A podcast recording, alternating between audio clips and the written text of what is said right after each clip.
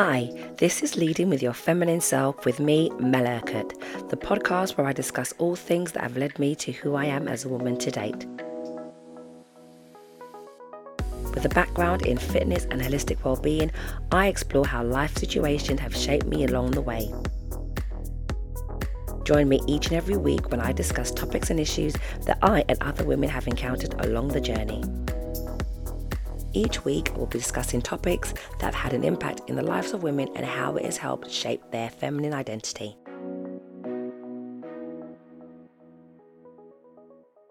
Hello, everybody, and welcome back to Leading with Your Feminine Self with me, your host, Mel Urquhart.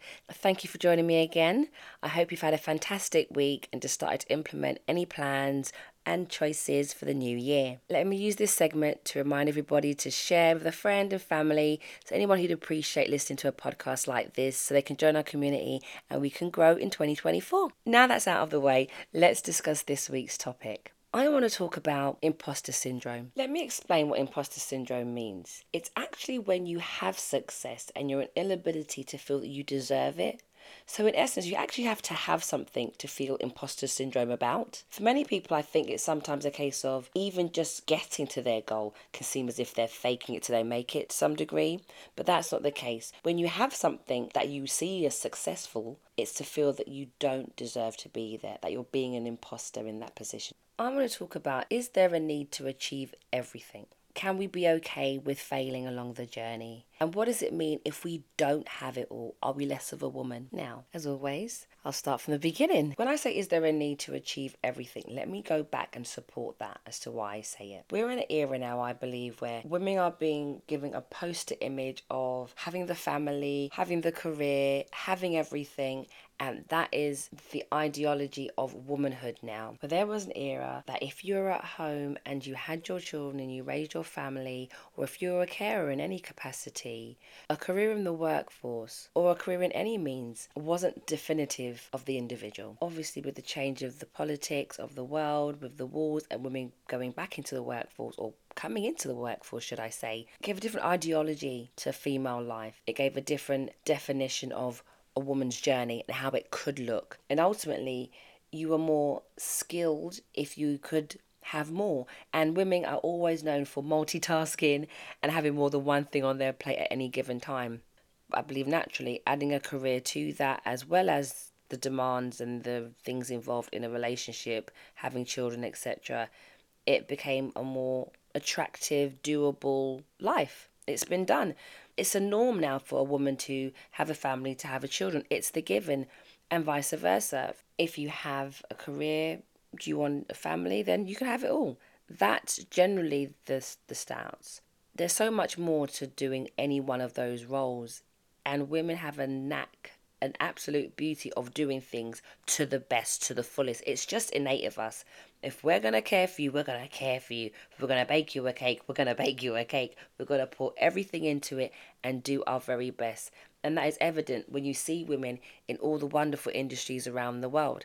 And when you see different parenting skills from women now, it's just elevated the things that we do for our children to have activities and be exposed to different environments compared to maybe don't know, compared to maybe 20, 30 years ago, you wouldn't be going to half the activities that you are now if you're a child. So again, it's just about the commitment that women are giving to their lives in more ways than one nowadays. Let me explain how it affected me as an individual. Most of you know, if you've listened to this podcast for some time, I was diagnosed with PCOS, polycystic ovary syndrome, in my early 20s and was told that having children was very unlikely for me, so kind of put it out of my mind, which I did. I got very focused on earning my funds, having a good life, having a career, and just building up myself. I was adamant I'd have no distractions. I could just focus on my career, focus on my lifestyle, and just do what I wanted to do with myself. It turned out that I would go on to have children. And I did go on to have them in a way where I wasn't expecting to have them. My pregnancies, I found out quite full on into them, three and a half months each child. So I was on my way in a sense in building my career and getting back to my jobs and doing what I loved. And I was po- I was pointing out I was pregnant again. That gave a slight frustration to me. As much as I was grateful, and I am great, I love my boys, wouldn't change them for the world. That wasn't my plan. For some women at the time, they wanted to have children, they wanted to have their career. That wasn't for me at that time. I thought I would only have, you know, my myself, me, the me show to think about, not anybody else. When we had our first son, it was just such a joy. I was fortunate enough to be able to be at home and pour into him like I said before, wholeheartedly with everything that I had because we were in a position where I could do that. I looked after our son and enjoyed that experience. Then we had our second son, and again, to have two children under the age of two was was a bit of an order for me, tall order for me. Again, I was blessed to be able to be at home with them and look after them the way I would like. The way that we wanted our children to be raised, I was able to do that. It then gave me a slight frustration if I'm being really honest. I saw my peers who were trailblazing in their careers, had the plans, and they were able to implement them. They hadn't had children, some at that point. They weren't derailed from their plans in a sense. They were able to have that career. Where I, on the other hand, had made the choice, let me put that out there, I consciously made the choice to raise our children to an age where I felt comfortable for them to have certain principles, certain ideals, and go back to work and return back into that force. But that was a choice that I made. Just because I made that choice didn't mean I didn't have that feeling of, I'm not going to have it all. Ideal life of a woman because I'm later in life than I wanted to be. I'm not where I expected to be. I haven't achieved what I wanted to achieve. So therefore, it's not going to happen for me. And to some women can relate in different areas the some they would have liked to have got married by a certain age, to like to have had children at a certain age, would like to have a career at a certain age. There are aspirations and goals that we would like to have because we want it all. And no one's to say we can't have it all. It just may look different. With being okay with that is not always easy because we have to learn the skill sets that we need in different arenas. I genuinely believe that if we're not going to be in that environment we want to, so say if it's not work, and I was at home and I wasn't able to go back into work, I can now say I've learnt skills in my parenting that I can transfer into the workforce that I hadn't been able to have before. There is a maturity that comes through life experience as a whole, which you can bring into other arenas. Was I okay with it? No, I wasn't, because I always felt to some degree I wasn't able to have it all because I made a choice. Can we be okay with failing along the journey? It would be nice to be okay with it.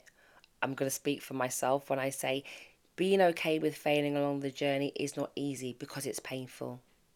We have to look at ourselves. We have to look at how can I do things differently this may not be the way that I want it to go. Can I reevaluate? Can I assess where I need to go forward?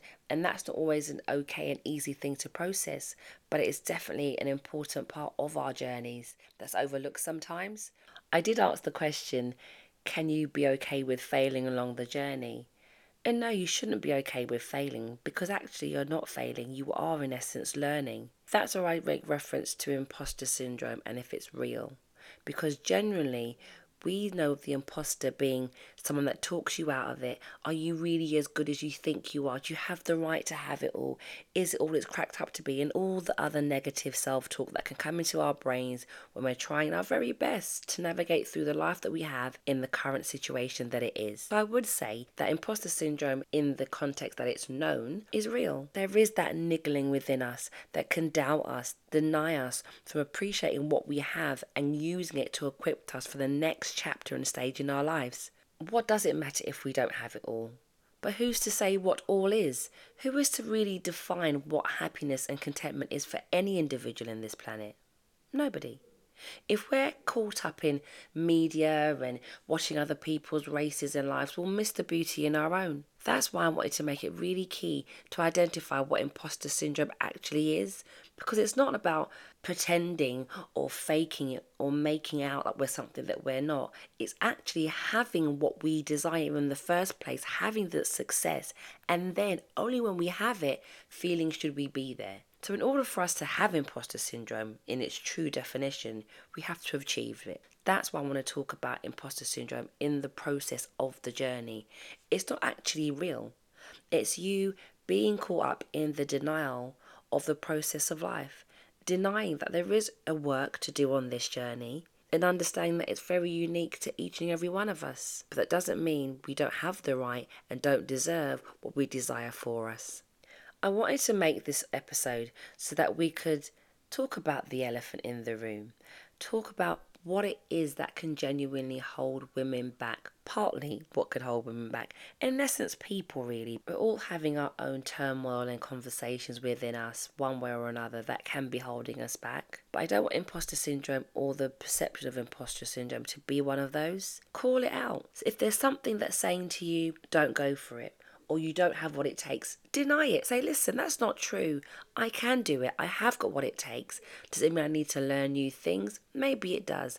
Does it mean I need to let go of some things? Highly possible. The willingness to go for what you want, and even if it can be uncomfortable, should not stop you. Keep going. And I am talking to myself as well. I am by no means at my destination. There are so many things I want to explore in this beautiful planet while I have life and breath in front of me. I will be calling out things that don't serve me, and I'll be encouraging you to do the same thing. There are no wrong or right ways to achieve anything, but there are different processes that can help you to assess where you are, and there's no harm in exploring them we are no less of a woman, a human being, if we don't have everything, because everything is subject to interpretation.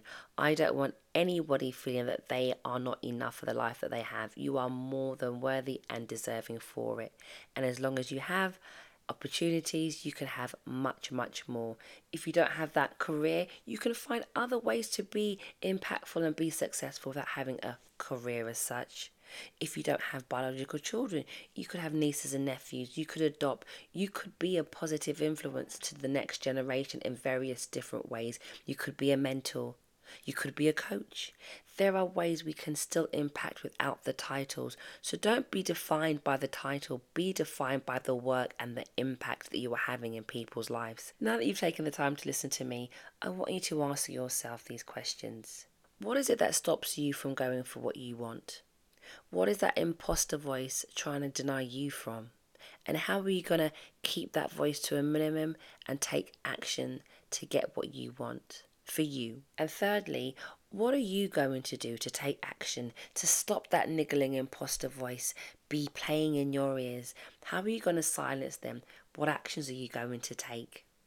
I really hope you're able to take time out from these conversations to sit with yourself and really assess what you want I'm just here to help as always. I want to thank you for joining me and taking time out to listen. Feel free to reach out on any social media platforms under Garden of Self. Also, check out our website www.gardenofself.co.uk and look at our products if you feel to. As always, it's been a pleasure. And until next time, take care of yourself. Bye bye for now. Thank you for joining me for this episode of Leading with Your Feminine Self. I've been your host, Mel Urquhart. Please stay tuned and subscribe to wherever you get your podcast from. Be sure to follow us on Instagram, TikTok, and Facebook, all under Garden of Self.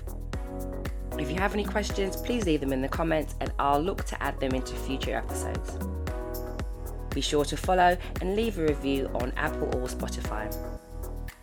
This podcast was a production of Garden of Self and was produced by The Podcast Boutique.